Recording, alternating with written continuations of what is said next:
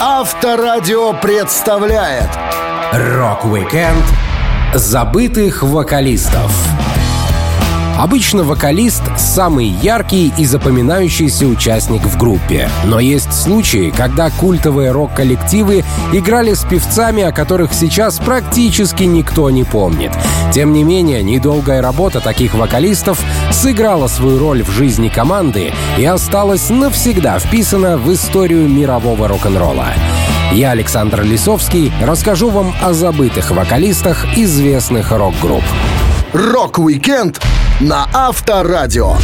Для детей старше 16 лет. Имя Дэйва Эванса не у многих ассоциируется с группой AC/DC. Мало того, люди скорее вспомнят, как недавно в группе пел Эксел Роуз, пока Брайан Джонсон находился на больничном. А вот вокалиста первого состава знает не каждый. Дэйв пел в Эйсиках с ноября 73 по сентябрь 74 года. Он с детства привык к пению, артист рассказывал. «Ну, я всегда любил музыку. Я родился в Уэльсе, и семья переехала в Австралию, когда я был маленьким мальчиком. Конечно, в Уэльсе поют все. Мой отец был на сцене, когда я был ребенком. Он любил оперу. Поэтому в детстве мне пришлось слушать оперу. Я и сам участвовал во всех школьных концертах, так что музыка всегда была частью моей жизни. У нас не было телевизора, пока мне не исполнилось 15, так что дома играли пластинки и звучала поэзия. Не то чтобы я хотел быть рок-звездой или кем-то в этом роде, но я всегда был вовлечен в сочинение песен и пение, со временем сориентировавшись на рок. Воспитываясь на опере, классической и поп-музыке, в школьном возрасте Дэйв Эванс нащупал свой жанр. Он стал слушать Битлз, Роллинг Стоунс и The Kings.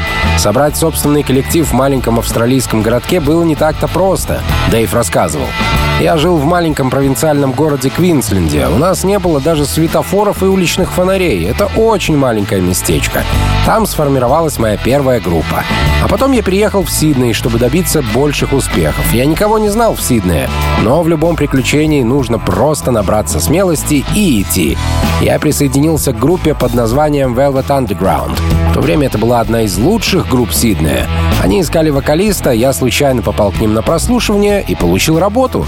Они часто говорили о бывшем участнике, который только что ушел, гитаристе по имени Малкольм Янг, который был младшим братом знаменитого Джорджа Янга из команды Easy Beats. Нужно заметить, что Velvet Underground с Луридом и Дэйвом Эвансом — это две большие разницы с одинаковым названием. А команда The Easy Beats считалась самой крутой и профессиональной на Зеленом континенте.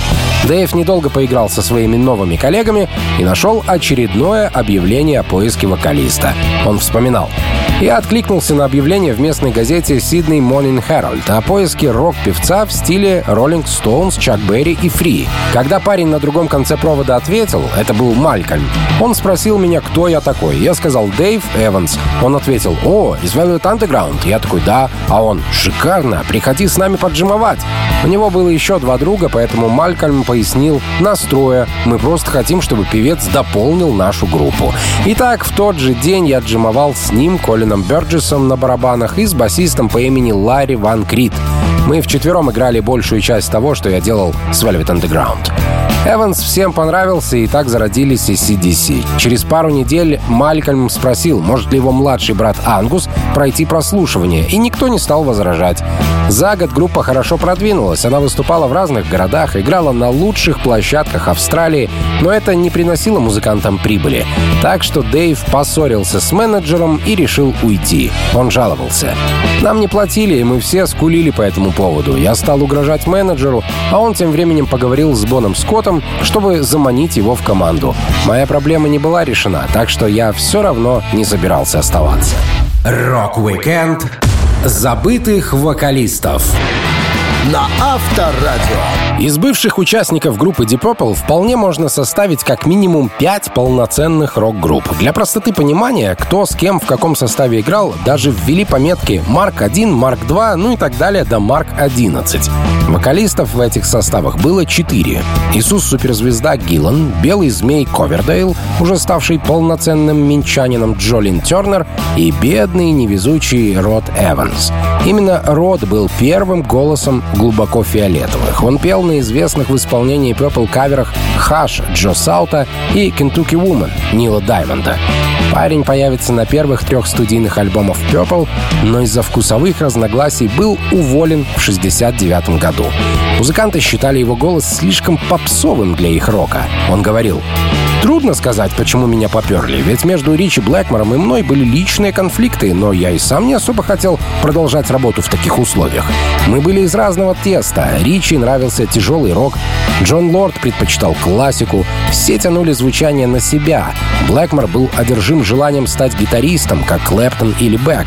Он мечтал быть суперзвездой, так что я им не подходил.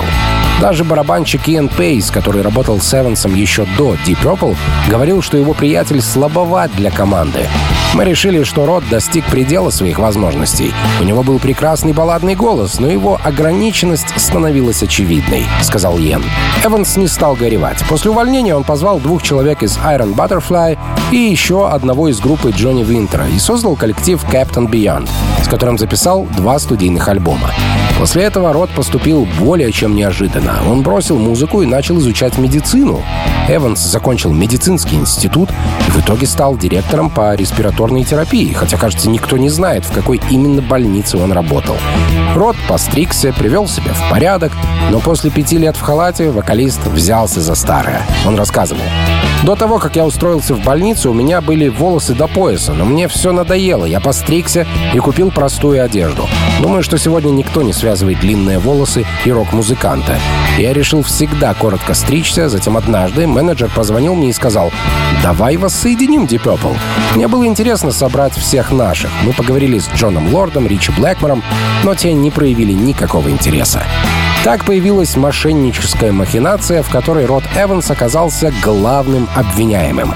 В 80-м году, пока Deep Purple временно не существовали, в период с 17 мая по 19 августа Эванс с группой малоизвестных музыкантов дал несколько концертов в Мексике, США и Канаде под названием своей старой группы.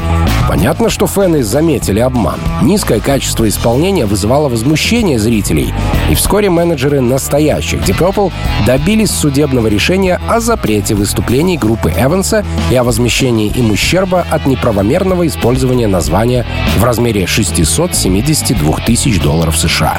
Поскольку Эванс был оформлен как единственный организатор фальшивой команды и получал все гонорары, к ответственности был привлечен только он. В итоге вместо денег первый вокалист «Фиолетовых» подарил бывшим коллегам все последующие отчисления за записанные с его участием альбомы Deep Purple. Хотя до этого жил на проценты около 11 лет. 8 апреля 2016 года Эванса занесли в зал славы рок-н-ролла как участника Deep Purple. Но, несмотря на приглашение, он не присутствовал на церемонии. Рок-викенд забытых вокалистов На Авторадио. Для многих поклонников группы Genesis уход из команды Питера Гэбриэла стал серьезным потрясением, но барабанщик Фил Коллинз в ту пору достойно перенял эстафетный микрофон и уверенно вписался в роль вокалиста, пока в марте 96 -го года сам не решил уйти.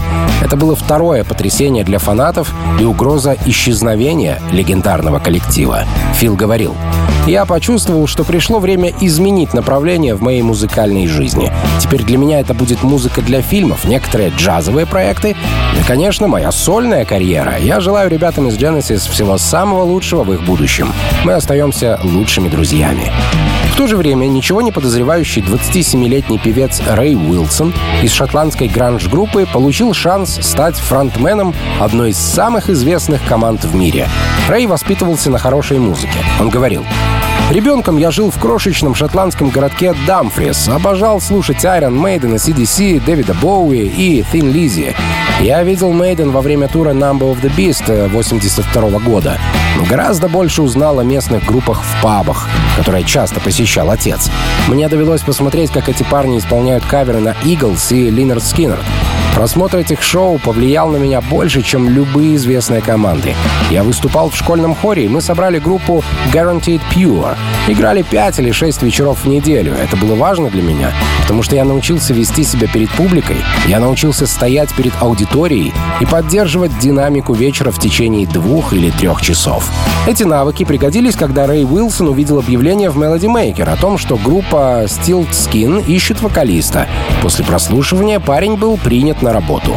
Музыканты недолго играли вместе, поскольку при взаимном уважении все-таки не ощущали нужной для творчества химии. Но благодаря Steel Skin Рэя заметили Genesis. Он пояснил. Я подписал контракт со Steel Skin на Virgin Records в Германии, а их директор предложил меня на место Фила Коллинза. Он сказал, вы должны послушать этого парня. Когда они услышали мое пение, ребята почувствовали что-то от Гэбриэла в этом тоне. Меня пригласили на прослушивание и сказали, мы хотим, чтобы вы спели пять или шесть песен из нашего репертуара. Я спел некоторые старые вещи Гэбриэла, такие как In the Cage. Голос им понравился, и на тот момент у них фактически было два кандидата. Я и еще один парень, Дэвид Лонгдон, который больше походил на Фила. Но как-то раз Тони Смит, менеджер, позвонил мне и сказал, что ребята хотели бы, чтобы я работал с группой. Это был звонок на миллион долларов. И я подумал, вау, я пою с Genesis. Рэй отработал с командой два года. Он хорошо справился с плотным концертным графиком и с записью альбома Calling All Stations. Однако сама команда заметно сдулась. Альбомы и билеты на шоу продавались все слабее.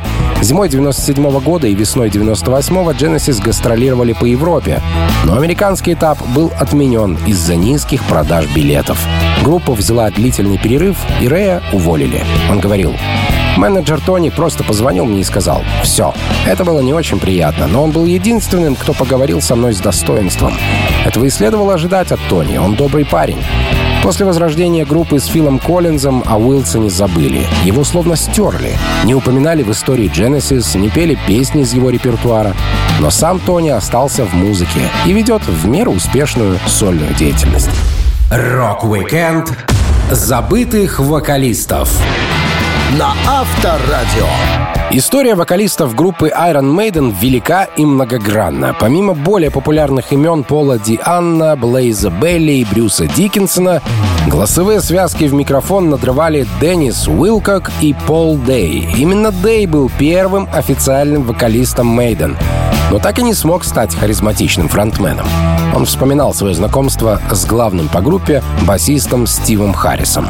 Стив играл в Бридж Хаус. Я знал их гитариста, потому что он учился в моей школе, но это не помогло мне познакомиться со Стивом Харрисом. На тот момент Харрис занимался музыкой три года. Он был чертовски крутым мужиком. Я работал механиком, ремонтировал мотоциклы в Восточном Лондоне. И как-то возле мастерской увидел Стива с группой парней, идущих мимо. Раньше я никогда не пел в группе. Я просто тусил с гитаристами, учился, экспериментировал, но не был настоящим певцом, хотя чувствовал, что могу это делать. Я остановил Стива и говорю, «Чувак, я отлично пою, могу ли я присоединиться к вашей группе?» А он мне, «Нет». И я вернулся к работе. Несколько дней, а может быть неделю или две спустя, Стив пришел и говорит, «А знаешь, мужик, раньше у нас был вокалист, а теперь вот нет. Если тебе интересно, можем тебя послушать». Я им понравился, и мы начали репетировать. Iron Maiden были сформированы на Рождество 25 декабря 1975 года. Харрис позаимствовал название группы из экранизации «Человека в железной маске» романа Александра Дюма. Это напоминало ему о пыточном устройстве «Железная дева». Первоначально музыканты использовали словосочетание «Ash Mountain», но большинство участников группы предпочли Iron Maiden, поэтому имя быстро сменили. Пол Дэй пробыл в команде менее года. Его выгнали в 1976 году из-за отсутствия харизмы и плохой работы с публикой. Он был слишком скромен на сцене, а группа нуждалась в активном вокалисте. Пол не в обиде на своих бывших коллег. Он делился. То, что случилось со мной, было вполне разумным. Конечно, это было больно, как потерять девушку, в которую ты влюблен. Знаете, это была моя первая настоящая группа. Но тогда у меня не было опыта. Раньше я просто пел под пластинки дома. Стив постоянно мне говорил, ты должен учиться, будь лицом группы для публики. Ты должен командовать парадом, стать для них героем. А я полностью согласился с ним, но не знал, как это сделать. Меня предупреждали месяца за три. «Соберись, соберись!» Успокаивает лишь факт, что в то время Мейден были никем. Это было начало, нулевая точка. Ни я, ни они ничего не потеряли, лишь получили полезный опыт. Стив знал, чего хотел. Этого он и достиг в итоге. Он создал одну из самых известных групп на планете.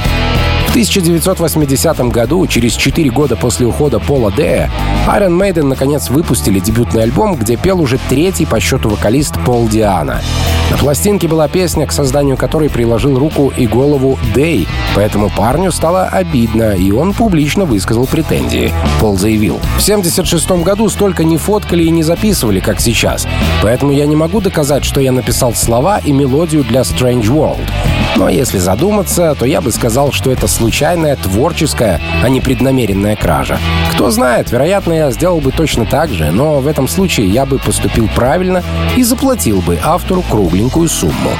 После Мейден Дэй играл со многими группами и даже попал в один из составов команды Sweet. На халтурках он записывал вокал в джингле для автосалона Toyota, но именно его скромный вклад в зарождение Maiden навсегда останется в рок-истории. Рок-викенд забытых вокалистов на Авторадио. Пять лет с 73 по 78 годы группа Джонни была обыкновенной командой, основанной отставными участниками коллектива Santana, пока их не захлестнула волна популярности. К сожалению, в период повышенной известности Джонни у них уже не работал первый отдельный вокалист Роберт Флейшман. До него в команде пел клавишник Грег Роули, но в 70-е нельзя было выходить на сцену без отдельного певца. Роберт рассказывал. Думаю, дела Джонни в то время шли не очень хорошо, а такие группы, как Бостон и Foreigner, становились популярными. Чтобы исправить ситуацию, они решили пригласить солиста. Это была формула успеха. Ребята оказались очень добры ко мне.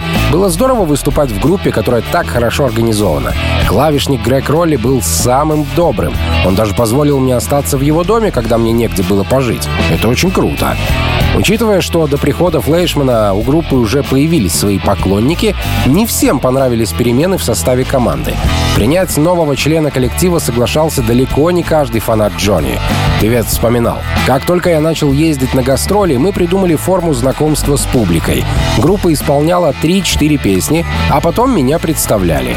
В первом ряду всегда были несгибаемые фанаты Джонни. Они кричали «Да пошел ты!». Им было тяжело видеть фронтмена в группе, поэтому каждый раз, когда я выходил на сцену, я уже был готов к такой реакции. Но в конце шоу мы всегда убеждали их, что наши перемены достойны уважения. Роберт проработал в Джонни всего год. Он хорошо ладил с музыкантами, помогал писать песни и давал полезные советы, но не нравился менеджеру Херби Герберту. Именно с подачи Херби Джонни заменили певца и перезаписали весь вокал Флейшмана. Роберт говорил, когда я пришел, ко мне не предъявляли никаких требований, ведь они, по сути, никогда раньше не играли с солистом и автором песен. Я думаю, что это было большим уроком для нас обоих. В то время Джонни были рок-фьюжн группой, а я писал поп-песни, и это сработало. Мне нравился Херби, но позже я узнал, что я ему не нравлюсь. Он думал, что я слишком дерзкий парень. Но назовите мне хоть одного вокалиста, который не был бы немного дерзким. Я всегда был профессионалом и думаю, что он считается отличным менеджером. Он прославил группу, продал их как шоколадку. Кто бы не хотел такого. Позже я слышал, что группа злилась на Герберта за то, что он меня выставил, но, как показала история, для них это оказалось правильным шагом. Альбом Джонни 78 года Infinity включает три песни, написанные в соавторстве с Флейшманом. Anytime, Will in the Sky и Winds of March. Позже музыкант работал с группой Asia и пел э, с бывшим гитаристом Kiss Винни Винсентом.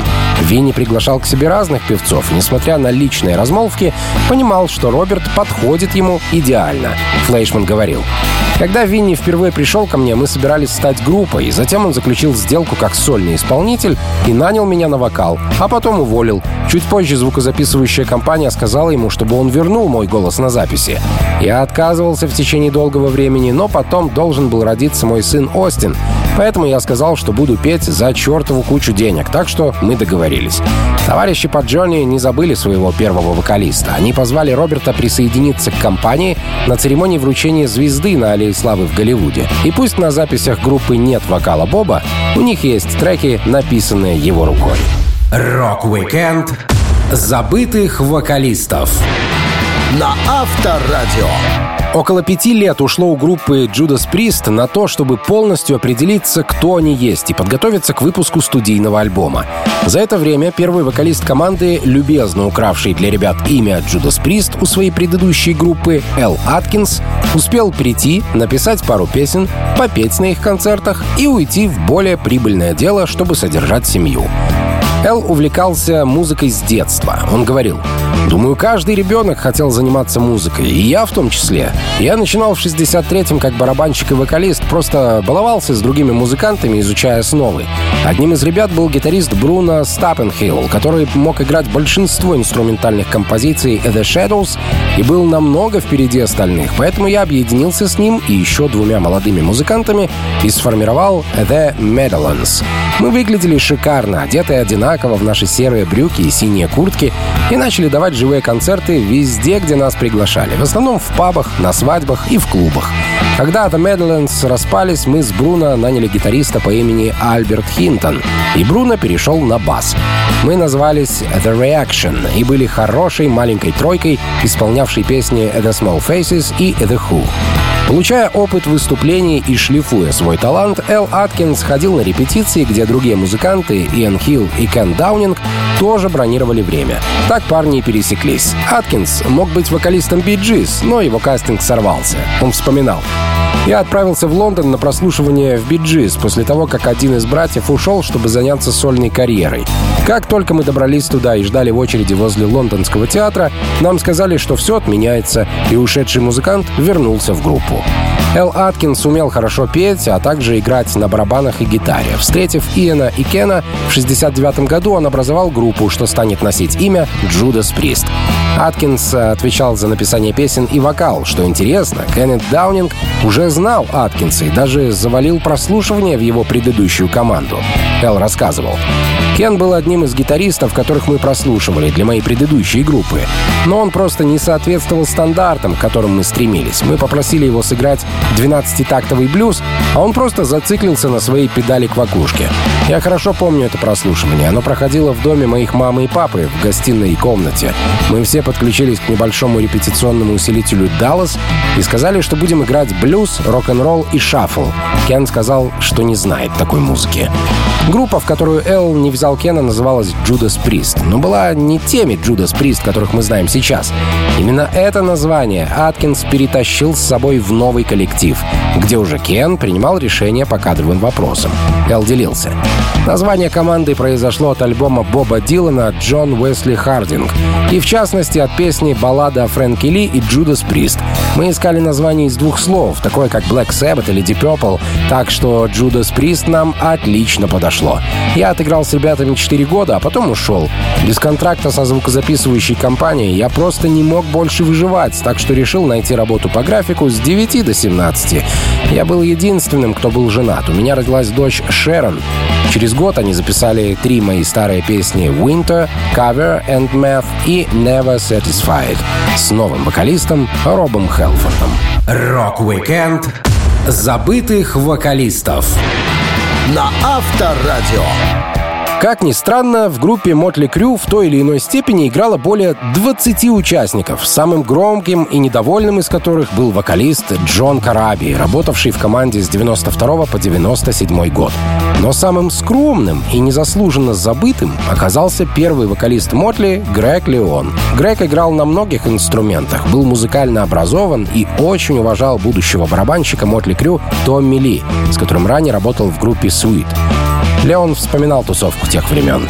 «Золотая пора. В любой вечер, когда вы выходили на улицу, вы могли увидеть замечательную многообещающую группу, такую как Ван Хален, Ред, Quite Riot, Сьют, 19, 100 мили и со мной, Аксис, ну и других чуваков. Мне кажется, что тогда люди в группах старались как могли, были усерднее. Наблюдать за командой казалось намного интереснее. Вы знали, что любая из этих банд может и, вероятно, станет знаменитой. И вы чувствовали, что были частью чего-то особенного. Мы уходили тусить, а когда клубы закрывались, кто-нибудь говорил «давай повеселимся у меня дома». И какие-нибудь чуваки снимали номер в отеле и приглашали всех на вечеринку. Никто не хотел, чтобы ночь заканчивалась. Это было очень круто. Изначально в группе Грега Леона был другой барабанщик, Гэри Холланд. У команды появилось много поклонников, и Томми Ли очень хотел играть с ними. Он постоянно напрашивался, пока однажды не дождался своего звездного часа. Его взяли в команду и не пожалели. Томми Ли и Грег Леон очень подружились. Грег рассказывал. Томми всегда был звездой. Тогда он называл себя Том Бас. У нас была отличная репетиционная студия, которую построил для него отец. Это была комната внутри комнаты с воздушным пространством между двумя стенами, так что звук не просачивался наружу. Мы с Томми тренировались весь день, почти ежедневно. Поэтому так сплотились, что стали крутыми друзьями. Томми всегда притягивал к себе девчонок. Он знал девушек в каждом квартале, на миле вокруг дома его родителей. Много раз я ночевал у него, и однажды ночью меня разбудил громкий стук. Он играл соло на барабанах во сне. Я просто сел и прислушался. Это было не так уж плохо, если учесть, что играл он на подушках. Он был и остается хорошим парнем и невероятным барабанщиком. История Mötley Crüe началась 17 января 1981 года, когда басист Ники Сикс покинул группу «London» и начал совместные репетиции с Томми Ли и Грегом Леоном. Грег был поющим гитаристом, и Ники Сикс его совсем не устраивал. Так сформировалась нездоровая атмосфера. Грег говорил, «Помню, как-то вечером в 80-м году в The Starwood Томми увидел Ники Сикса. Мы звали его Фрэнки. Я прослушал Сикса дважды и оба раза понял, что он не умеет играть.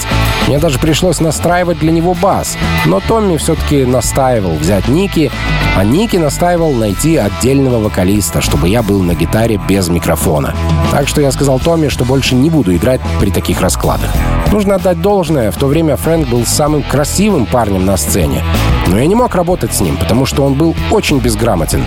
Так что я ушел, а ребята начали жить своей жизнью. Грег Леон не записал ни одного альбома с Мотли Крю, покинув группу в самом начале. Он играл в разных проектах, но с 2003 года создал The Greg Lion Invasion. Женился на канадской певице Сьюзи Вуд и стал ее продюсером. Так первый вокалист и сооснователь Мотли Крю расширил свою музыкальную специализацию, покинув команду в первые месяцы создания. Так что дебютник Too Fast for Love писали уже без него. Рок-викенд забытых вокалистов на Авторадио. Среди малоизвестных вокалистов популярных рок-групп есть и те, которые не успели записать с командой ни единого альбома, но при этом давали концерты и помогали формировать репертуар. Таким человеком стал Крис Деннис, которого даже не упоминают среди хоть какого-либо состава Pink Floyd.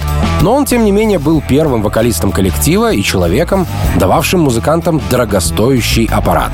Крис Деннис играл с Роджером Уотерсом и Ником Мейсоном в начале 60-х, когда группа давала свои первые концерты под именем Pink Floyd. Он присоединился к команде в 63 году после встречи с гитаристом-основателем Бобом Клоузом. Крис записался вместе с Роджером Уотерсом, Ричардом Райтом, барабанщиком Ником Мейсоном и Сидом Барреттом. Вокалист сказал, «Я был в музыкальном магазине в Сока в поисках гитары, увидел Боба, и он представил меня Роджеру Уотерсу. Они объяснили, что ищут вокалиста для своей группы и сказали, мы тебя возьмем. Конечно, я сказал «да». Я был в группах с тех пор, как мне стукнуло 16 лет, играл в различных скифл-коллективах. Я знал Боба по концертам в Кембридже. Он приходил и джимовал с моей командой. Мы репетировали в доме, который снимали ребята. У нас в то время даже не было названия. Мы играли блюзовые песни для нашего первого выступления на частной вечеринке в Суррее. В то время мы делали в основном каверы, репетировали два или три раза в неделю. Однажды на концерте Сид прибежал и сказал, «У меня есть имя — Pink Floyd». Тогда мне это не нравилось, потому что не имело никакого смысла. После нескольких месяцев работы с Pink Floyd Крис понял, что он не очень сочетается во взглядах с другими музыкантами. Особые разногласия были с Роджером Уотерсом, зато с барабанщиком Ником Мейсоном ладили все, в том числе и Крис Деннис. Ник рассказывал. Крис работал ассистентом дантиста в военно-воздушных силах Великобритании, чья контора располагалась в Нортхолте. Машины у него не было, зато он владел аппаратурой, состоящей из двух колонок и комбика. При острой необходимости мы могли подключать через комбик гитары. Со всем этим оборудованием Крису, понятное дело, автоматически была гарантирована позиция вокалиста. Его образ как ведущего вокалиста несколько портила дурная привычка делать гитлеровские усики из своей губной гармоники. К тому же, объявляя очередной номер, он мог выдать туповатую фразу вроде «глядя сквозь дырки от сучков в бабулиной деревянной ноге». Когда в группе появился Сид Барретт, необходимость в отдельном вокалисте пропала. Крису позвонили и сказали, что в его услугах больше не нуждаются. Это не было для него неожиданностью. Как говорил музыкант, он и сам планировал уйти из команды. Деннис уехал в Бахрейн и служил в воздушных силах, а по возвращении на родину открыл собственную студию. Он рад за своих коллег и доволен тем, что имеет. Музыкант делился. «Я ни о чем не жалею. Я помог создать самую значимую рок-группу в мире, и это позволило мне тусоваться с такими людьми, людьми, как Джимми Хендрикс. Знаете, когда я впервые взял первую пластинку Pink Floyd в магазине, я не чувствовал ничего, кроме гордости за них. Я был так рад и счастлив, что они сделали это. Честно говоря, мне даже не нравилась музыка, которую парни играли в то время, поэтому они, вероятно, не добились бы такого успеха, если бы я продолжал играть в группе. Единственное, о чем я жалею, это то, что тогда не сделал больше фотографий. Я никогда не был фанатом их музыки, но то, что они делают сейчас, просто замечательно. Рок-викенд забытых вокалистов на Авторадио. В то время как имена Дэйв Уолкер, Рэй Гиллен и даже Тони Мартин немногим говорят об определенной группе, их коллеги Глен Хьюз, Иэн Гиллен, Ронни Дио и Оззи Осборн уже дают понять о том, что всех вышеперечисленных объединяет одна и та же работа — пение в группе Black Sabbath. Дэйв Уолкер оказался вторым, но вовсе не самым известным вокалистом команды. Тони Айоми вспоминал тот период времени. Оззи просто ушел. Он не хотел больше этим заниматься. Это был очень сложный период для нас. Но мы никогда не задумывались над тем, чтобы завязать. Мы спрашивали себя, вернется ли он. Но вместе с тем ребята думали, мы не можем просто сидеть, надо что-то делать. Мы с Биллом с давних пор знали одного вокалиста, Дэйва Уолкера. Еще когда он пел в локальной бирмингемской команде The Red Caps. Позже он был на вокале в Savoy Браун и Fleetwood Mac, а затем переехал в Сан-Франциско. Я помнил, что у него отличный голос, так что мы связались с этим парнем. Мы хватались за соломинку. На самом деле в мыслях было «нужно срочно выпускать альбом, у нас забронирована студия, а вокалиста нет». Мы порепетировали с Дэйвом пару дней и написали с ним две или три композиции. Все просочилось в прессу, и мы вместе даже приняли участие в передаче на местном телевидении в Бирмингеме, но при этом чувствовали, что что-то не так. Потом Оззи сказал «извините» и все такое, и вернулся. Мы поговорили с Дэйвом, и Дэйв ушел. Однако Оззи не торопился до тех пор, пока не осталось два или три дня до того, как нужно было ехать на студию в Торонто. Отменить мы ничего не могли, так как заплатили кучу денег авансом. Песен у нас так и не было, кроме тех трех, что мы сделали с Дэйвом и которые Оззи не мог исполнить. Дэйв Уолкер принимал участие в десятках разных проектов и до, и после Black Sabbath. Он воспитывался в семье, где запрещали слушать даже такого безобидного парня, как Элвис Пресли, музыкант говорил. В те дни музыка в значительной степени контролировалась британской радиовещательной корпорацией BBC, поэтому мы слышали в основном танцевальную музыку, например, Глена Миллера, братьев Дорси, ну и так далее, а также английских подражателей. Было в эфире небольшое количество этнической музыки из Шотландии, Уэльса и Ирландии, которая меня гораздо больше интересовала. Мое первое знакомство с рок-н-роллом состоялось в документальной программе на BBC примерно в 1957 году. Ведущий программы показывал совершенно новый вид музыки из США и тревожного, дергающегося певца. Музыка была рок-н-ролльная. Песня называлась «Heartbreak Hotel», а певцом был Элвис Пресли. Моя бабушка выключила телевизор на половине песни и сказала, что это языческая музыка. Но я увидел и услышал достаточно, чтобы изменить свою жизнь. Дэйв оказался простым и работящим парнем. Если не хватало денег, заработанных музыкой, он, не зазнаваясь, мог позволить себе подрабатывать в общепите. При этом сам музыкант никогда не бросал творчество. Он говорил, «Я работаю в местном баре недалеко от того места, где живу. Немного готовлю, немного убираюсь, и время от времени я и мой друг в воскресенье днем играем на гитарах и поем. Это то, чем я занимаюсь. Я простой парень с простыми запросами. Мне нравится такая жизнь, и сложно было бы что-то переделывать. Ни один из текстов Уокера не был использован в песнях Black Sabbath, а написал он несколько вполне хороших композиций. Тем не менее, музыканта можно услышать на записях Savoy Brown, группы, с которой у него было намного больше понимания. Рок-викенд забытых вокалистов на Авторадио. Когда в нашумевшей группе появляется вокалист, известный по другой команде, это редко остается за пределами внимания поклонников. Как Эксел Роуз, выступавший некоторое время с командой AC/DC. Но группа Stone Temple Pilots, существующая с 86 года, как-то не особо запомнилась меломаном вокалистом Честером Беннингтоном. Хотя на момент работы с командой Честер был отлично известен в широких кругах по работе с Linkin Park. 27 февраля 2013 года Stone Temple Pilots уволили певца Скотта Вейланда. Вейланд сказал, «Сегодня утром я узнал о своем предполагаемом увольнении из Stone Temple Pilots. Они даже не сказали мне лично, я прочитал об этом в прессе. Не знаю, как меня могут уволить из группы, которую я основал, возглавлял и был соавтором многих известных хитов. Но эти вопросы уже должны выяснить юристы. Скотт был харизматичным и талантливым парнем, но со своими заморочками. Никто так и не назвал причину его увольнения, но, скорее всего, вокалиста выгнали из-за недисциплинированности. В то же время, но в другом месте, на одном из своих интервью фронтмен Linkin Park Честер Беннингтон по счастливой случайности рассказывал о своей любви к творчеству Stone Temple Pilots. Он заявил, «Я видел выступление Pilots, наверное, раз 30. Они оказали на меня огромное влияние. Эти ребята действительно создавали музыку, которую я очень любил и люблю по сей день.